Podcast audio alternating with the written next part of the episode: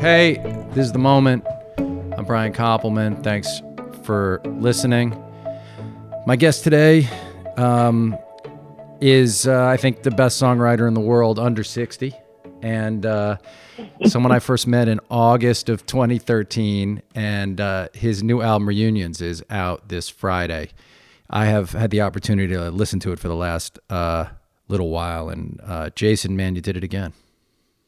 Thank you so much, Brian. Thank you. Um, you know, it, it's it's a challenge every time, uh, but I'm pretty happy with how it turned out. I think it's a good record. Um, thank you. Yeah, I mean, um, I'm sure you'll know what you think of it in a few years, in a way. Uh, yeah, yeah, you're probably right. Today, after I've after I've had to sing the songs a thousand times live, then I'll I'll decide if I like them or not. But you know, I this is the first one that I really, um, after recording the record, uh, I spent more time driving around listening to this one in the car than I have any other album. So I think that's a good sign. Oh yeah, I think that that I yeah that means something. If you can watch, uh, for me, I know if I can watch the work right in the shadow of making it, and not just be cringing all over the place, it's a very yeah. useful sign. You know what I mean? Usually you oh, go oh, yeah. kind of crazy watching it over and over when you're making it, but then as soon as you're done, you st- uh, for me anyway, I stop. Yeah, I usually don't want to have anything to do with it for a while. Um, I mean, especially because I know I'm going to have to go back out and perform it again at some point. Um, and you know, I've kind of gotten to the point where um, even sort of past cringing just on the last couple records on this one and the Nashville Sound, I've gotten to a point where I feel like I can listen to it uh, a little separate from the person who made it. Um, and yes. I don't know if you ever feel that way about about your work, but that's a that's a really valuable gift, you know. And it's not something you can. I don't know that there's any like path to get there or any formula for that. I think just at a certain point it just sort of clicked in and I thought, well, I can I can listen to this like a like a stranger. Yeah, that's uh, that happens to me after um, about a year. I think when I'm making it, I can right. I can detach enough, but then probably right in the shadow of it, it's harder. But uh, I, I yeah. before I write the finale of any season, I go back and I watch the finales of the prior seasons, and I've been doing that and Mm. I can watch those episodes like a view. I can watch those episodes like a viewer now. Um, but hey, man, yeah. he, here's where I, I, wanted to start this. Really, um, I, am having like kind of a rough time in the last week or so, and today uh, in finding okay. meaning in in doing. I'm just wondering how are you? How are you doing it? Like, how are you feeling? Uh, I mean, I read the Times article this morning about you and Amanda, and it was incredible window into how you processed a bunch of stuff kind of right before this. But like, I really walk around today. I said to Amy, I, I just have the, the, the desire to kind of quit all of it right now. I look at what's going on in the country. I look at the the the way that it's being managed, the the people who are supporting the way it's being managed, and it it's sometimes feels overwhelming, and and and it makes it feel like the work it's hard to find it's it's hard to justify in some way. Does it ever hit you that way, or can you always separate? Yeah, yeah, it, it is. But it's always been a, a luxury to be creative. Um, you know, and there have always there have always been more important things uh, forever. And every since you know the last time people really needed the written word was when it was on the wall of a cave um, ever since then, it's been, you know, ever since then, it's been a vanity project for all of us. Um, you know, it's, if it's if you're writing anything other than your grocery list or some kind of safety rules for your for your house, uh, you're you're just you're just pissing in the wind. And I mean, I'm the kind of person who, like, some people look at everything and think my life is meaningless and my work is meaningless, and that makes me depressed. But I'm the kind of person who thinks my life is meaningless and my work is meaningless, and that makes me exuberant, you know, because I I can't fuck it up. None of us alone can fuck it up. It's it's going to keep going. You know, the world's going to keep doing its thing. Um, human nature is going to keep being, uh, you know, beautiful and shitty and everything in between all at the same time. Um, and I have found myself reverting back to the initial reasons why I started creating in the first place. Um, you know, for, I'm forced to do that because the the tertiary benefits are gone. That that like that feeling of getting up in front of an audience and you know they're all screaming your name and and jumping up and down. That stuff is no more for now. Um, I feel like it'll happen again, but for the time being, I have to, you know, I have to train myself to not need that. And in all honesty, that is a good thing for me because um, all that stuff is is really sort of incidental. You know, the the real reason for creating stuff for me is is what I get out of the process of creating it. And I know that sounds kind of like bullshit, but you know, I sit around now and play the guitar three or four hours a day. Like I got up early so I could play the guitar before I started doing interviews today. Um, and it just, it, it does everything that I need it to do. And I don't need anybody else for that, you know. Um, uh, I'm not necessarily a collaborative artist in, in a way. So I guess, you know, I can just sit, I can play guitar all day and I have been an artist for that day. And in all honesty, yes. like that's the most I ever got out of it, Brian. You know, I mean, there was other stuff, but all that was sort of a, uh, an illusion. Well, what what are the so you said it brings you back to the primary reasons. I relate to everything you're saying. I, I would say I have days of feeling it's it's of being depressed by that the feeling that it's useless almost never, which is why it struck me today, right? I mean, I'm mm-hmm. I'm someone who believes the reward isn't I, I, my whole career, like my whole life of doing this was about it's the, getting to do it, like actually writing something, actually creating right, something right. is the whole reward. But then to somehow this week in particular watch and what's going on, I had that other feeling. But what are for you the the the sort of the primal things you get out of the get the playing part, but what's the primal thing you get out of writing? Is it a way you understand what you're thinking about? Yeah, I think I understand myself better. You know, but there's also a reward system there. Um uh and it doesn't really come from I don't think an external response to the work. I think when I write something and I know that it's right, or I play something and I know that it's uh, creative in the right way, you know, I just get I just get a shot of uh, brain chemicals, and and it makes me feel good. It makes me feel like, oh, I can do this, and and I mean, when I was a kid, you know, and and things got tough at home, that's what I did. Yeah. I just sat and played, you know, or I wrote something. Most of the time, I just sat and played guitar, but but it's kind of that, and and it's probably just a default mode for me. It's like when everything is going to shit, there's this one thing that you can control and that you can allow to be controlled. You allow yourself to be controlled by, you know, it's just like you have a fighter jet in your backyard, and and when everything goes to shit, hey, go let's go fly around the fighter jet for a while. That's always fun, um, you know. But it it's it's not like that yeah. keeps me from being angry or keeps me from being right. frustrated. You know, there's still, yeah, there are days when I'm just really, really down and really, uh, really pissed, you know. And I mean, yesterday was a hard day for me. I didn't really sleep the night before. Um, right. You know, it, it there are days like that, uh, just like there are for everybody. But I guess it's just an outlet. It's not really an escape, but it's just an outlet, and it's kind of like I can, I can uh, plug into something that that feels unifying to me. Something that feels like it's not an argument between different people and their levels of education and their levels of empathy and their you know yeah. it's just like yeah. you know i know idiots i know complete fucking idiots who can play rings around me on the guitar and when i'm playing the guitar and i come up with something cool i think man i'm not all that different from that complete fucking idiot you know everything else yeah. makes us feel alien like uh, the news you know the the the the government's response to the virus, the virus itself, even in like the most um, um, uh, pragmatic, metaphorical way, we are all alien from each other. We're alienated from each other right now, and I think what it what it really does for me is remind me, you know, that I have more in common with people than I think.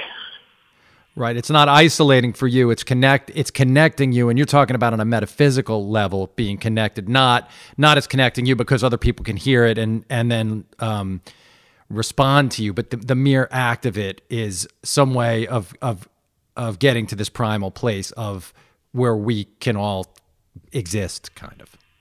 Yes, or, or even if we can't, even if we can't, just the fact that we did, and that we all did the same thing in a certain way, you know, like like if I play a really awesome fucking guitar riff and nobody hears it but me, at the same time I feel connected to Jimi Hendrix and Yep. uh, Ted Nugent, you know, and there's nothing else in the whole world that connects me to both Jimi Hendrix and Ted Nugent. Nothing. Um, you know, I'm, I'm probably I like to think of myself as being more connected to Hendrix than I am to Nugent. But in fact, the only thing the three of us have in common is every once in a while we'll play a fucking sick guitar lick. You know. Yeah, uh, Nugent Ted hasn't played a sick guitar lick in, in a long time, I don't think. Um, It's been a while. He's he's just he's been playing the same. yeah, the same riff. Look, Yeah. long before I knew his politics, I once went to the Nassau Coliseum and saw him play, and it's one of I was 15 or 16. It's one of three concerts I ever walked out on, and um, Oh, yeah. and uh, so um, yeah, I, I'm I can proudly say I had the opinion before um, I knew, but. Uh, so that feels that feels good to me. You know what I mean? So I don't have to Yeah. like lie about it. On the other hand, No, I think no, Steve yeah. Miller's a genius, and it drives me crazy, but I can't help it. I put on the records and I love them, even though Yeah. I I you know I disagree with every word that comes out of that guy's mouth. But like I put those right. records on, and that, that guy could really play. Um, Yeah. so does writing the words serve that kind of function too for you? Does does does trying to make those connections? Does do the melodies i'll tell you i've been i've been playing your songs a lot on guitar. You know i i for me i write i write songs as a way to not have st- all that stuff you were talking about about your work for for me because when i'm writing the thing that i'm writing professionally there's stakes attached. I can't detach myself from the mm-hmm. stakes during a season but I can write songs and there's no stakes at all. I'm just trying to do the best I can possibly do with my limited toolbox, you know. And Right. I will, um, and I, I don't care, you know. I know no one's going to really hear them, and it doesn't, you know, they're they're for me.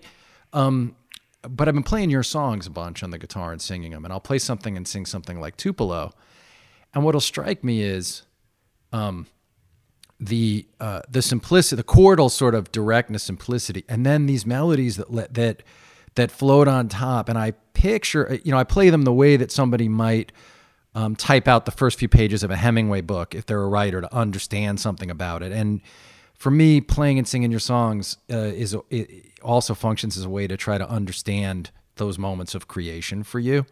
And Yeah. uh, and I'm wondering, like, so I heard that I heard you describe writing Tupelo once and that you'd smoked a joint and all this stuff. But what I'm I'm really wondering is when a melody like that shows up, does it happen all at once, Jason? Do you just find that?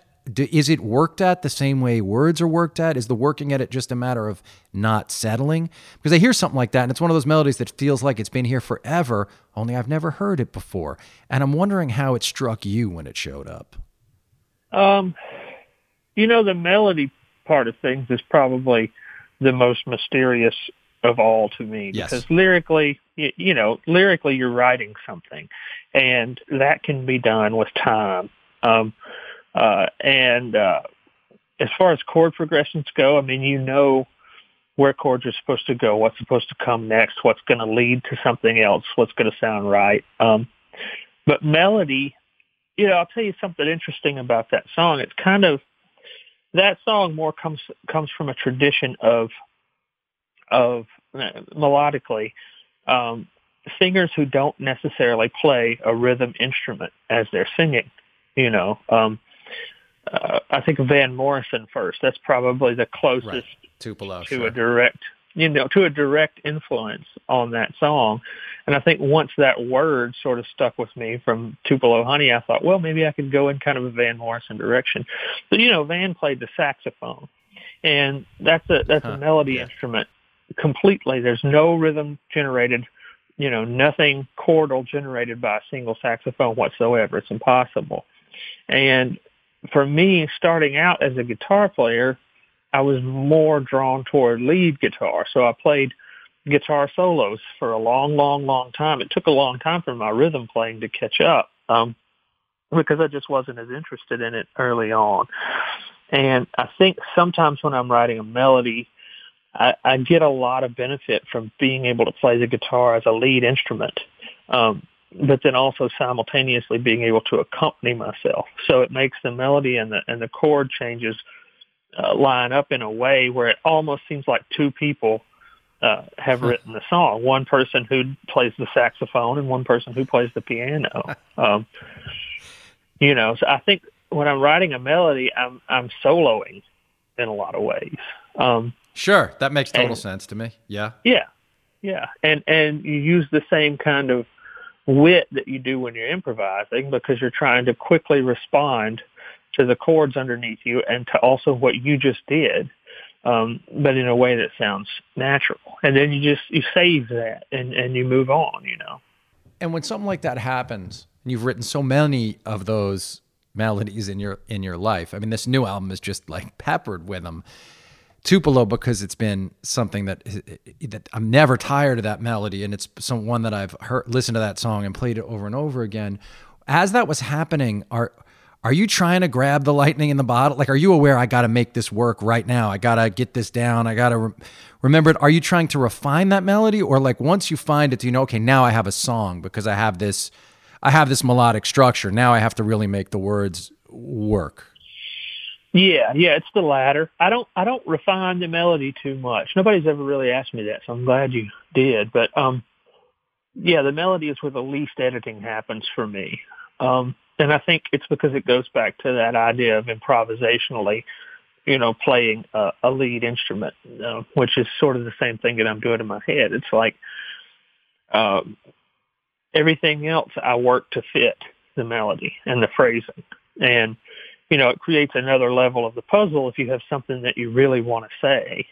Um, but if the melody comes yeah. first, like it did with that song, um, or with Traveling Alone, the melody came first. The melody and, yep. and just the just the main words of the chorus came first, just with both of those songs. Um, and I guess those two songs have a lot of similarities for that purpose. Um, it just makes them more lyrical, uh, more musical, I guess, than than um, you know, narrative driven in a lot of ways. And I'll follow that rather than, I wouldn't take a song like Tupelo and say, I need to make this a song that says something extremely uh, poignant and something that seems unique. You know, I wouldn't do that because that would be, I think, fighting against the, the melodic tendency of the song. That should be one that just sort of floats along and paints a, a broad picture. Uh, yet Yet that song speaks to the very sort of uh, isolation, alienation, desire for connection, nostalgia, all the shit that we're living in now, man, even though it's years later, right? The song turned out to be about something. Even yeah, though it did. And it, it, and it was originally too. I mean, it's, you know, you can be broad without being vague. Um, in a song, especially, you, you can't really, it's hard to do those things if you're writing anything other than a song.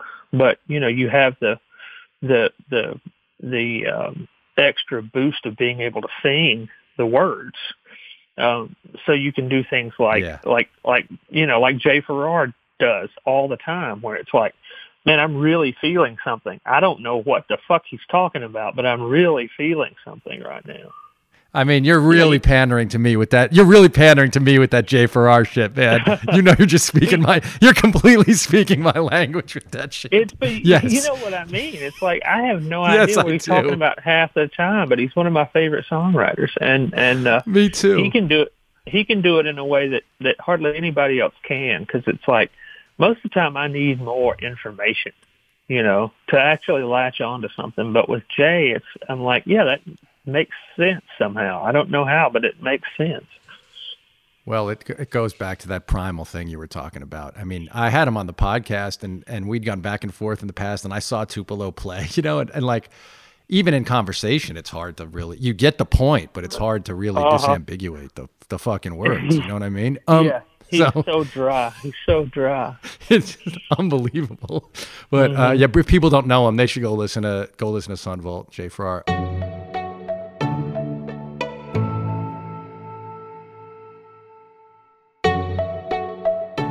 So I, I have there's this one question that I, I asked you when we did this back in February 2015 that I I'm uh, I need to kind of ask you again and because this thing happened. I was down covering the Masters at Sports Illustrated. I, I heard you speak about something like this in the in uh, that GQ article, but I had this specific thing, which is I was down covering the Masters for Sports Illustrated, and these four or five sports writers like Kevin Van Valkenburg, Barry uh, Mark McClusky, and Michael Rosenberg asked me, like, hey, can we have lunch with you, coffee? We just want to talk to you.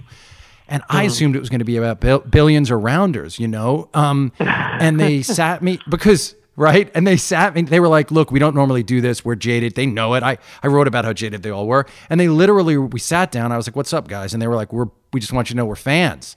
And I was like, that's so cool. And they go, yeah, of your conversations with Jason Isbell and Craig, with Jason Isbell and Craig Finn. And I was like, they're like, what's, what's, J- what are those guys really like? Is Isbell really cool? Is Craig a nice guy? So, uh, and that's no bullshit. Like the most, jaded motherfuckers in the world. Yeah. And all yeah. they wanted to do was talk to me uh, about you and Craig. And um, I, t- I ended up getting Craig on the phone with one of them when we were there. And, uh, you know, so those guys are all top top sports writers. They're my age, I guess, between your age and my age. Yeah. I asked you this when you were only like a year and a half into being considered the way you are now, and it was how do you process this love that's directed at you? And but I want to ask it this way, like does it make sense to you? And what do you feel is your obligation as a result of it? Because on the one hand, you say none of this matters. But on the other hand, we both know that story of Springsteen post 9 11 walking around and someone saying, We need you, Bruce. And as, as, yeah. As a fan of your music, Jason, now you, you and I are, are, are something like friends. We're pals. We've spent, you know, every time you come to New York, you're nice enough to have me to your dressing room. Often it's just the two of us. We're talking a while. Yeah. But I've kept yeah. myself, I've kept myself in, intentionally in the mode of being a fan of your work. Like, you know, there's that way you can make a transition where you're just like, ah, fuck it, that's just a dude. But I love right, the fact right. that you're the songwriter that you are and that your work means what it means to me. I want your work to mean what it means to me. And it's not meaningless. It gets me through bad days for real, right? Mm-hmm. So, yeah, like, you're, yeah. and, and you might be at, at 53, which I am, you might be the last artist that comes along that that hits me that way. I was much younger when I got into Craig Finn's music, but you're you're like maybe the last artist. You know, your album came out 2013, the one that that really like blew my mind, even though I was a longtime fan of yours. But how do you process it now? Now you're years into it, man. I mean, how do you process the way that your work lands for guys like me and and and people within a 30 year age span of me? And uh and yeah, what what does it obligate you to? Do you think as an artist? Well, um, I mean, I signed up for it. You know, it doesn't. It's not something that makes me uncomfortable in a general sense. Like I'm, I'm okay with that. There are, you know, there are artists that I think of that way too, and there always have been. Um, uh, I think that, I think that there's there, there's a certain type of guy who, you know, grew up a certain type of way, who is trying to sort through uh, his masculinity and his manhood and the idea of, you know, what parts of that are serving me and what parts of that am I serving. And I think there's this kind of constant conversation between people like you and me and the sports writers who, you know, you're, you're, you're thinking to yourself, you know, what good is it to be a man? Like this is something that I was born with and I'm that I'm stuck with. How how can I use that to make everything better rather than make everything worse? And it really seems like for thousands of years we have been using masculinity to make everything worse over and over and over.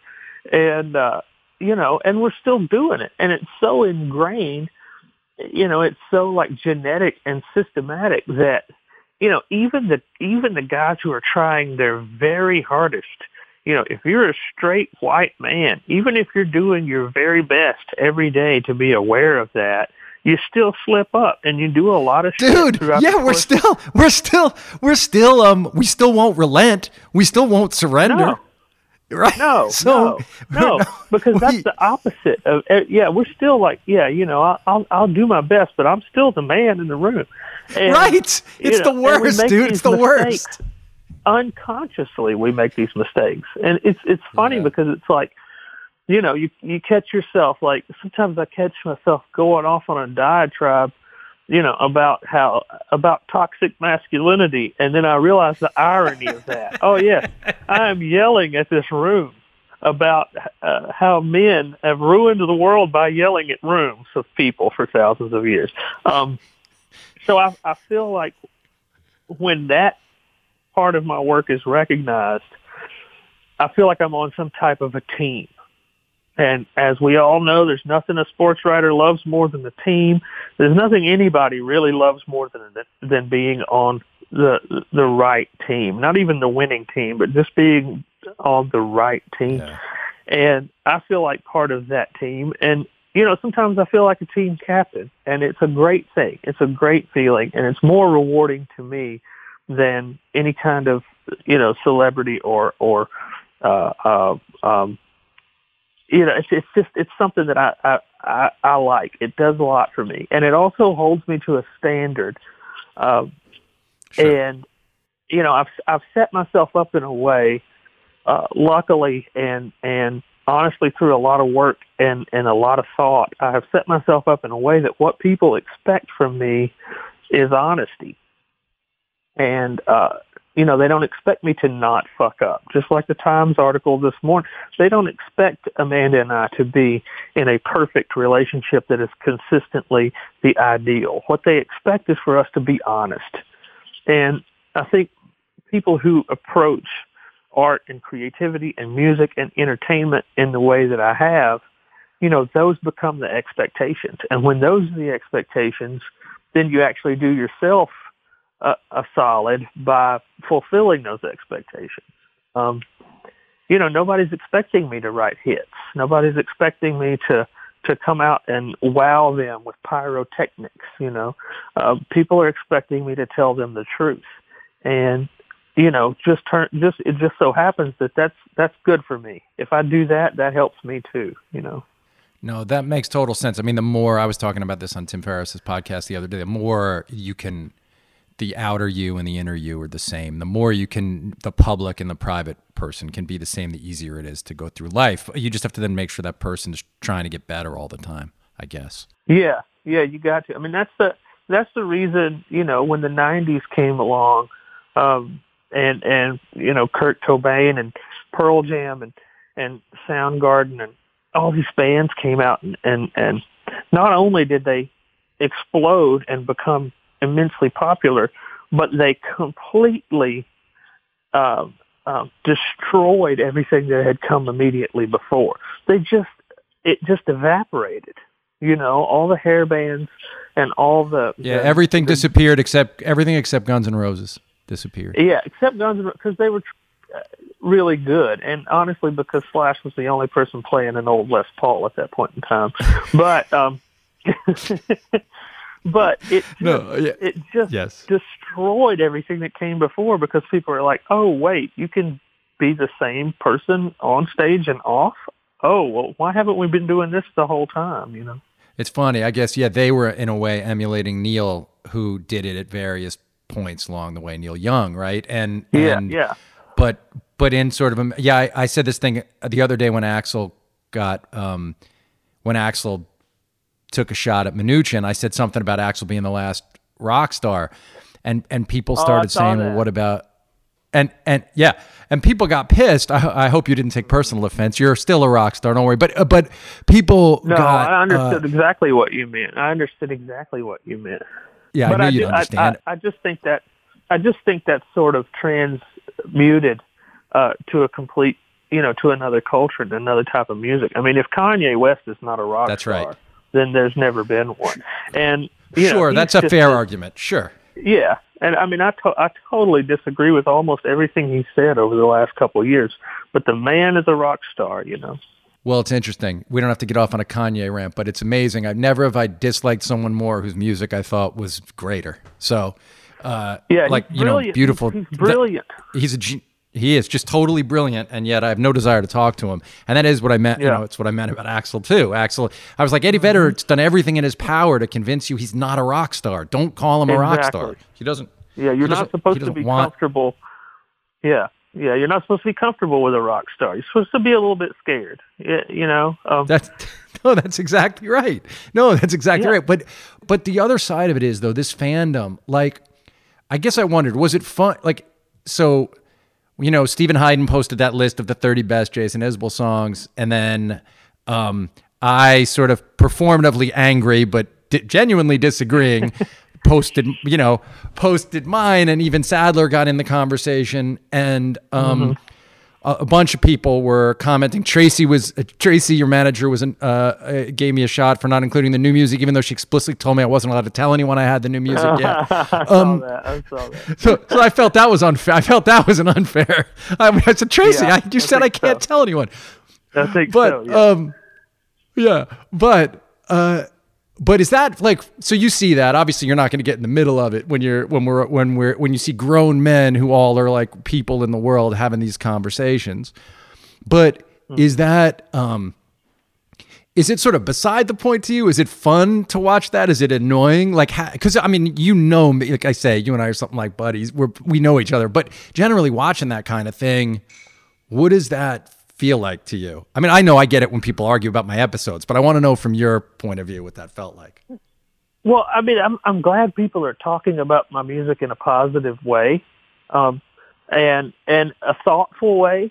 Uh, so I look at it and I think, yeah, this is cool. Uh, you know, I'm happy to have people playfully arguing online because so much of the arguing online is not playful, um, and it's not about something as positive and incidental as as a list of songs. So yeah, I thought I'm like, yeah, this is this is fun. This is good. I'm glad they're doing this. But um also if I go down the rabbit hole of reading all of those, um then I wind up thinking I don't know my own music at all.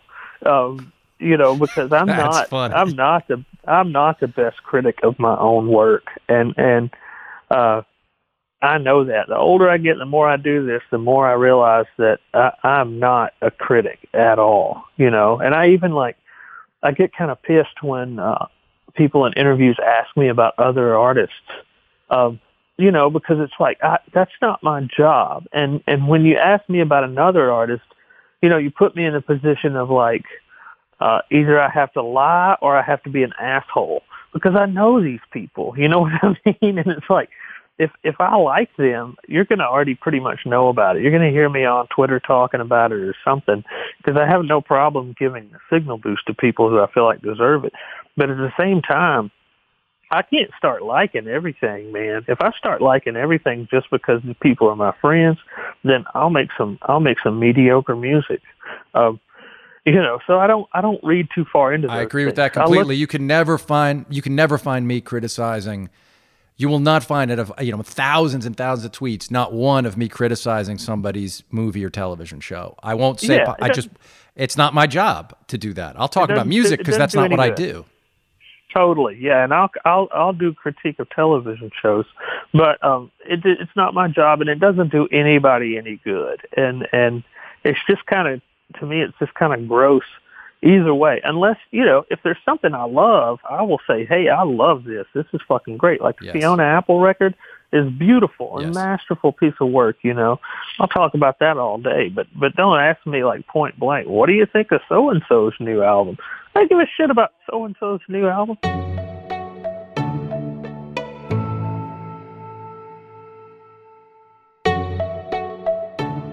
Now that you're not an elder statesman exactly, but you are in your 40s and you've been doing this since you were early 20s, mm-hmm. when you hear someone, your influence now, because it's there, right? I can't listen to Tyler Childers without hearing your influence. And I, this long before today, I found out he covered um, uh, one of your songs, "Goddamn Lonely Love." I didn't oh, know yeah. that, but but um, I didn't I didn't know. I just you know I listened to his record and I'm like, well, that's a guy who weirdly this is the way the world works. Like part of him grew up listening to Jason in the right, in the right. truckers and then uh, alone. I think he's really good. You don't have to comment on it. But my question is when you hear your influence in the work now as a writer, as a singer, do, does it hit you in any way? Do you do you do you notice it? Can you hear that in in other people's music? Do you feel good about it? Oh yeah, yeah, I hear it instantly. Um, uh, probably I probably hear it more than it's actually there You know, I think I think we all do that. Oh, he's ripping me off. No, he's not. He's ripping off the ripping off the person you ripped off, maybe. Um, but uh, uh, you know, I met Tyler in a in a parking lot in. Uh, I think we were in uh, Kentucky uh, years ago. He came up before my sound check, and him and one of his buddies, and he was all nervous. And you know, his buddy introduced us, and Tyler was talking about how he was writing songs and really liking the music and all this stuff.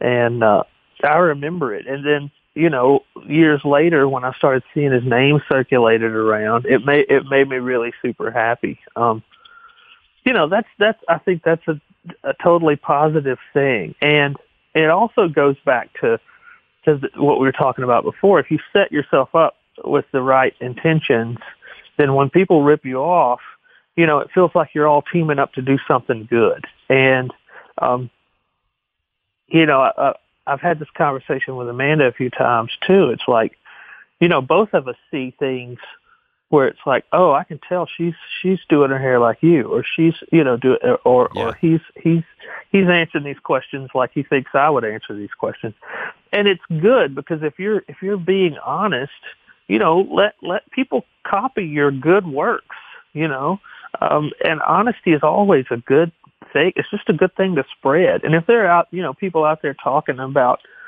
like sobriety and talking about that in their songs and and um, you know talking about it openly in interviews and stuff, then that's their own decision. And as we know, that's a different that's a different road for everybody. But um, but you know, there, there there's two potential ways for me to look at that. I could look at it with bitterness and say, oh man, this guy's ripping me off. You know, his whole life is ripping me off. Or I could look at it and say, you know, maybe I inspired something to do somebody to do something positive and now they're spreading that word even farther.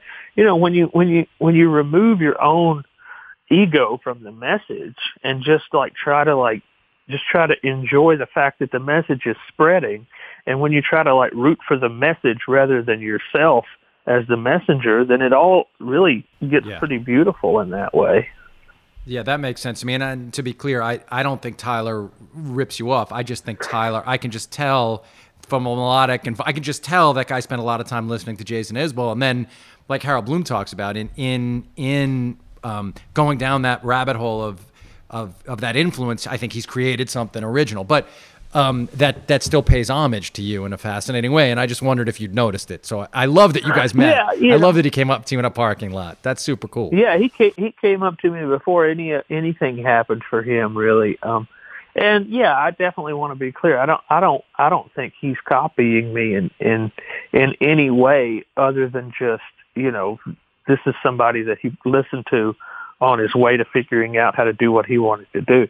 Um, exactly. But anytime I hear, yeah, but anytime I hear something that reminds me uh, even a little bit of my own work, you know, um, I'm happy about it. You know, even if it's like, and this is this is a different thing, but even if it's like Music Row, uh, you know, Nashville establishment pop yes. country world, you know, because I hear that a lot too and I, I, you know, I know I can see that shit. I know what y'all are doing, you know, um, and and, and I like it. I like it because then it's like, well, the message that that I have been trying to spread, along with all of my buddies over here on the wrong side of the tracks, has crossed over to the to the to the ritzy neighborhood now, you know, and and sometimes those guys in their hit songs decide to slip something in that they wouldn't have otherwise. And, and it makes me happy because it's like I feel like an infiltrator at that point, and that's that's really great.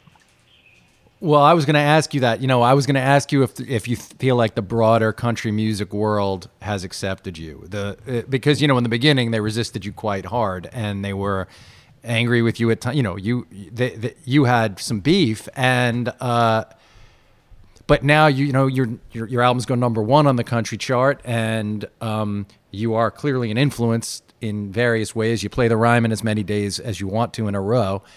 But so I'm, um, and yes, I too can, you know, if I pick up an, an, Old Dominion record, I can hear that those guys who I think are super talented have listened to Jason Isbell, or uh, you know, and and uh, but has the broader country music world accepted you? Uh, because to me, you, you know, you you and Amanda and, and the the world of, of what you guys do, and I guess Sturgill is in some way in, in that thing. You know, people now look at Willie and Waylon as though they were part of that world, but the they were outlaws because they were actually the, that world had rejected them for a while. Then they Right, right. then they all adopted. Then they all like ad, ad- adopted all the outer manifestations of what those guys were really living. And I'm wondering if you Yeah. feel that how that all what that all feels like to you.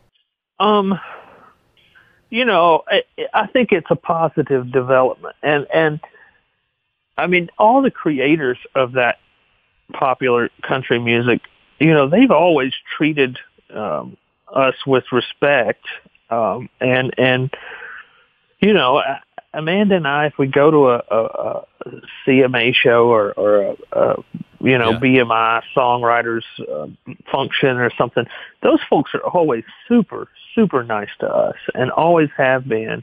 And it used to be kind of with a wink and a nod, like um, like, hey, I know about you guys. I'm cool, you know. Um, uh, I just want to say hey, because you know, like like I know what you heard Yeah. on the radio, but wh- when I'm home, I'm writing really great songs, you know. Um, but Yeah, uh, sure. na- now it's it's become more of an open secret, I think. Um, and you know, I think it's it's all good because even like the the version of of of Music Row that was ripping off uh, Willie and Waylon, that was better than what they were doing right before that. You know, um, even just the, the Uh, the- absolutely. yes. yeah, the image and the trappings, what what they took away from Willie and Waylon, even though that might not have been the true heart and the nature of what they were expressing, it still improved their work, you know, and um, it made it, and and by improve I mean made it more honest and more real and more truthful, and um, you know, if if if my music is is a popular uh, artist's avenue into the truth and it makes them feel more comfortable, maybe slipping in a little bit of their own experience into their uh, attempts at generating revenue, then I am fine with that. You know, I don't need them to get the whole story. There's a lot of people who get the whole story, you know. When when you talk about them as popular artists, you're almost saying like they're popular artists as separate from from from you and it made me think about this thing that I'm sure you've read a bunch of times because I've read it a bunch of times about you, which is people say things like if the music business was the way it used to be, Jason would be as popular as Bruce Springsteen was in 1984. Like I've read that at least 5 different times where somehow hmm. people feel like you you're still not getting your your due and that you should be a stadium act. Now, I I too think your work is of the level that you should be a stadium act if that's what you wanted, but I just wondered where you like do you wish do you need that? Like Bruce needed that. He's talked about it many, many times, right? He had a, his Yeah. his appetite, his desire, the emptiness that he felt in other ways. He he absolutely needed stadiums full of people singing every word um, to not feel empty and alone, right? And I, I Right. and then other people want it for other reasons. But do you need it? Do you feel you're still undervalued in that way, and you you, want to be much bigger than you are? Well, um, short answer is no. Uh, but the a longer you have to remember, and I'm sure you do. But in 1984, there there was there weren't a lot of options. You know, there was either Yeah, there was you become a MTV, by the way. Yeah, yeah, but I mean, you you as far as levels uh, that you could maintain and have a career, you know, there was one level Yes. basically. Either it's all or nothing. Either you're a huge star, you're on a major label, and you're selling millions of records, or you're going back into the workforce. Um, you know, Bruce did not have the Yes. option of being a well-regarded independent artist who plays for 2,500 or 3,500 people a night. Um, you know, that was not a choice that was available to people back then. Um, Well, and I sorry not to know, it- interrupt, but I just want to say, and and and, and to, I just want to say one thing, which is that, and to become, a, uh, not just work workforce, you can become a wealthy person, like a very wealthy person, paying to, playing to three, 3,500 people a night. So that is Well, a yeah. difference too, right? Yeah, yeah, most certainly. And like, you know, back then those guys didn't own their publishing. They didn't own their masters. Um, you know, they weren't out promoting their own festivals. That you know, the the the ability to invest in yourself was not there in the way that it is now. And you know, I mean, if if like I, I just can't think of more things that I want. I don't I don't need more money. You know, if we go on a few more months and I can't go out and work, yeah, that's probably going to change. But you know, as right. far as like some sort of financial success, I'm not. You know, I I I I've got plenty of guitars, and uh, you know, my kid is clean and fed, and we're good. But you know, as far as like more, I just I just don't I don't feel that need for for more celebrity or more recognition. Um, it, there's something exciting about it to me because, like, when you know, bef- when we finished making reunions um, before the virus, uh, I did kind of in the back of my mind think this will probably change things again. You know, um, I yes. think it still it still probably will. But had the virus not come along, it would have changed things a lot um, for me and for my family. And you know, it's it's kind of like jumping off a really tall cliff into a huh. fairly safe pool of water. It's like you're excited because you know you're about to do something that's really fun, but also you got to keep in mind that it's dangerous. And if you do it the wrong way, you might hit a rock on the way down. And it's it's it's like that for me because I was gearing up in my mind like, okay, this album's probably going to reach more people than we've reached in the past. Um, so things are going to ratchet up a notch, but at the same time, you have to be aware that there are dangers to that. Um, you know, and then sure. all of a sudden the virus happened and that wasn't really an issue anymore. It was just like, okay, how can we keep the wheels turning and keep the lights on and and keep everybody paid and and make sure that the album gets what the album deserves rather than worrying about moving to some next level you know if that happens it's incidental at this point it's no longer a goal well i i've been long asking tracy when you were going to play the garden i feel like i'm pretty sure you could play the garden now if you wanted to you guys have just been going slowly at it and i would yeah, we, we could it's funny yeah, and it, I mean, you'd sell it out, and I, am pretty sure you'd sell it out. And as a, um, you know, as someone who who got in under the wire of before you became super famous, like I do love seeing you at the Beacon and coming every night, and it's a really special thing. But I would also love to see you walk out on that garden stage and and and own it and have it. And so that is you would like that experience of he, of headlining arenas at some time for the experience of it. I'm asking. I mean, you, you would or you wouldn't? if I didn't know what the production costs were at the garden, uh, yes. but in order for me to do this the way I want to and to ensure that I never have to write a song to try to sell it to people, I got to know what the production costs are at the garden, Brian. And I got to know what they are at Radio City. And I got to know what they are at the Beacon. And I got to make the right call. And like because because as long as the business side of things is covered, that gives me complete creative freedom. If I want to go in and make a ridiculous guitar record, um, I can do that, and it doesn't matter if if five thousand people buy it. You know, um, it also, you know, I I would I would go I would, when I walked on the stage at the Garden. It would be very exciting, and I would have a great two hours, and then I would leave town and go play another big place in another city and yep. it would be a great two hours. But right now, I go to New York for a week. You know, I hang out in New York with my friends for a week yep. and I eat great food and I play, uh, you know, to 3,000 people four or five nights in a row and it's a fucking blast. And in all honesty, that's more fun than two hours at the garden for me. Yeah, well, look, it's always a true highlight. I mean, I you I don't I, I don't know. I mean, it's fine for people on the pod. I mean, it's always a true highlight for me. It's one of the only things, as I said when Ezra, uh, when Ezra Koenig was on the podcast, like only Vampire Weekend and, and Jason Isbell get my whole family out to a show. That's it. Those are the only acts. And and you know, the nights that I take Anna uh, to come see you, because it'll be all of us, and then me and Anna will come for however many shows. I mean, it's incredibly special to me to come to those shows, come spend time with you and Amanda and afterwards, and and and watch this community of people who care about you and your music.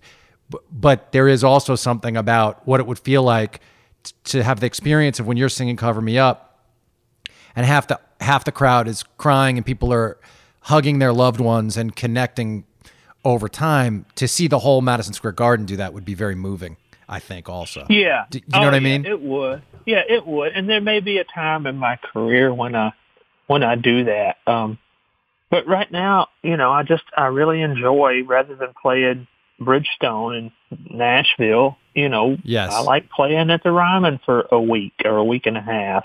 It, it's it's uh it's more of an event and it's more of an experience for me. Um you know, Uh, that makes sense. It- really there's not you can't get a lot higher than a couple hours on stage at the beacon when it's sold out and everybody's having a great time you don't there's not really a better feeling than that and if you go looking for it in a bigger room with more people um you're probably just going to wind up wasting your time Sure. I, I get it. And also in the beacon, you know, every single person is there. They know it because they know every word and they really, Yeah. they really, really give a shit. They, and I get they to really play care. so many songs over the course of five or six nights somewhere. I get to play songs from my whole catalog, and I get to like, you know, create a set list that that changes every night. You know, if I'm if I'm going out and playing arenas, I got to play all the big songs every time, and then there's not a whole lot of time left over for the B B sides. You know, for the deep cuts. Yeah. Well, what I love in this conversation reveals is just how much you think about all this stuff. I, I don't, and, and part of it is because you're putting on a bunch of different hats and what you do, but it's also as an artist. These are, I understand why you frame it as a business choice, but then it's an art, it's an artistic choice as much as a business choice Yeah. in a way. Yeah, it is. It is definitely that, you know, and I think I just I know what makes me happy, you know, and and I, it makes me happy to like play.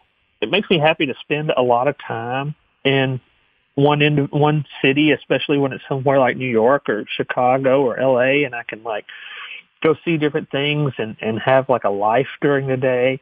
Um, you know, I don't like having to sound check every day. If we go to a new venue, that's two hours of my day gone. So if I played a different room every night, I would get two hours a day less to just do what I wanted to do. I would have to be sound checking for those those two hours. Um, you know, so there's so many details that go into that that wind up shrinking the size of my of my actual non-entertaining life down to almost nothing. And uh, for me to stay happy and, and emotionally well, I, I need um, time to just float around and, and be aware and, and do fun stuff. That makes complete, that makes complete sense.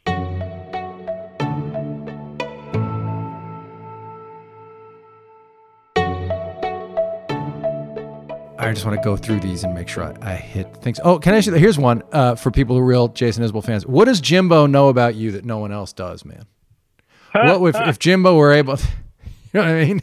What is what is the thing that he really would be able to say if if he ever uh, it was ever the wrong night he got drunk and someone stuck a microphone in his face? That's fun. Jimbo knows a lot of things about me. Um, you know, Jimbo probably more than anybody else knows how much I drank and how fucked up I got at my most fucked up, you know, because he was the only person that was around sometimes for that. Um, yeah, and Jimbo, ha- he's the only person I think that has seen all of the different relationships that I've been through enough to know Sure. like what I look for in a partner and what I don't. Um, you know, he, uh, yeah, Jimbo, I mean, I was living with Jimbo when I was drinking my absolute most and, and we would stay in the bar until two in the morning. And then when the bar closed, we'd bring everybody upstairs to our apartment and keep going for the rest of the night. So yeah, Jimbo knows all kinds of stuff, man. So all he was there. He's just been there the, the whole time. He's he's been Yeah, there. knows. Like it, even if the fight from songs that she sang in the shower isn't a real fight, I don't know if it is or it isn't. But if it if it were a real fight, he's the guy who would have been uh, there trying to get help you. Oh yeah, yeah. He know he knows where the bodies are buried, and and the the the he he's probably the person, yeah, like you say, who knows what really happened in the songs and what didn't. Um, he's probably That's the awesome. only person. Yeah, he's probably the only person who, when he hears a line, he can say, "Oh, I, I know when that happened," or or he made that up. All right, that's good. I've now I definitely have asked two questions that nobody else has asked. Um, in Yeah, uh, that, that I feel good about that. Hey, what do you now looking back? Uh, I, I've come to know Patterson and Cooley a little bit over the last couple of years. I've got podcasted with each of them and communicate with Patterson sometimes. They both, you know, speak so highly of of of you, and and it's interesting hearing each of them frame the whole thing. But what what do you imagine? Like, what what did you get looking back? What did you think you got from from each of those guys, if anything, as a as a writer as an artist? Like, did you learn? You think you learned anything from them?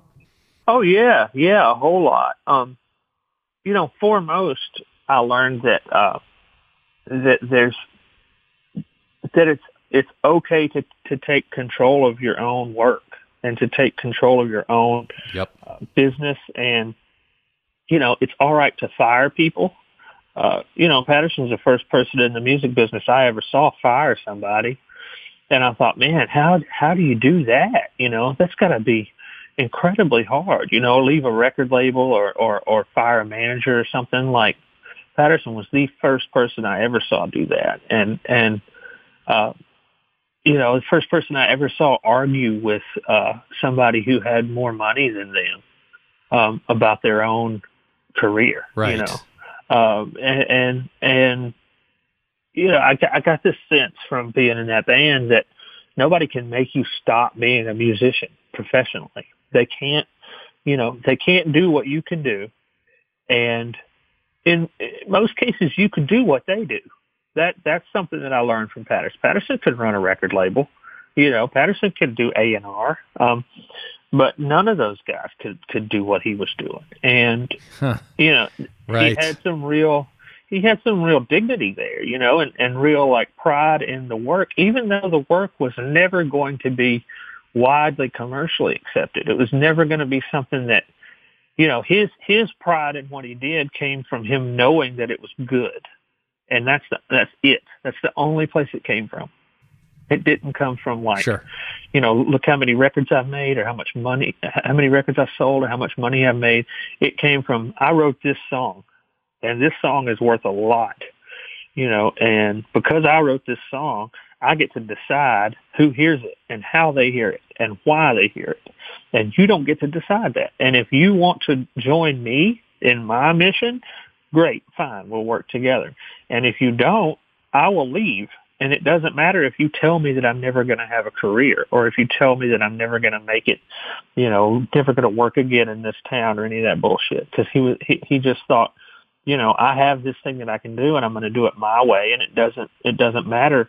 The threats, uh, that come from money don't, don't matter to me. And, and that was invaluable for me, invaluable. And I mean, I just, I learned a lot about music you know, that I had never heard before from those guys, from everybody in that band. I mean, we rode around in the van listening to, you know, stuff that I'd never heard growing up because we didn't have any real access to independent music. And, you know, everything I'd heard had been hugely popular, you know, or it was like an old Fascinating. gospel song or country song, you know. So we were riding around the van listening to Neutral Milk Hotel and uh, Neko Case and um, uh, uh, uh, the Pixies and the Posies and um, you know Sure. Pylon and and uh, uh, Vic Chesnutt and all this stuff that is irreplaceable to me Yeah. now. Um, you know, in my work and Oh, Vic Chesnutt. life. Sure, sure. Yeah, that makes Yeah. complete. I saw Vic. I saw Vic play a few times, three different times. I saw him play. We played. Um, we played with him. So we played. We played with Vic uh, a few times in Athens. That's where the Patterson song "Hell No I Ain't Happy" came from. Uh, we were sound checking. Vic Vic was sound checking. We were playing an outdoor show with Vic in Athens in the summertime, and we were watching him sound check. And uh, the the sound guy was like a house sound guy. At the end of the sound check, he said, "Well, Vic, are you happy?" And you know, Vic's sitting up there, uh, of course, crippled, of course. crippled, and Yeah. you know he's sitting Yeah. he's sitting in a wheelchair and barely uses his hands to play the guitar. He says, "Hell no, I ain't happy." Uh, but it sounds all right. And then he just rolled his wheelchair off the stage, you know. Said, I never knew that. That's happy?" fantastic, man. Yeah. Uh, if people, yeah, if people don't know his mu- music, they should they should listen to Isadora Duncan, but um, or or whatever else to know who Vic Chesnutt. All right, last two things, and we'll get you out of here. Um, they're related. What did Amanda's success with Highwomen mean to you? And and for Mercy, do you think is one of them? Because I never saw someone cheer so much. We all cheer for those that we love, but it does. It felt to me like like Amanda truly getting her due in that way, in that such a huge way, becoming a headlining Mm-hmm. act and everything like that. I imagine it. It must Yeah. have been great for you. It was. It was really great. You know, I had so much fun just playing guitar and watching her and watching all of them um, be themselves. And, you know, I, I feel like it gave Amanda some avenues uh, where where she could, you know, her type of writing and her type of songs could be appreciated by people who hadn't heard them before. Um, and, you know, it just it felt really good to be a small part of something that uh, had the right message and and I don't know I just I could I couldn't have been happier about it. I wish you know things had gone differently and they could be out playing some shows right now because I think that was the plan. Um, but I have this kind of weird hope that everybody's just postponing.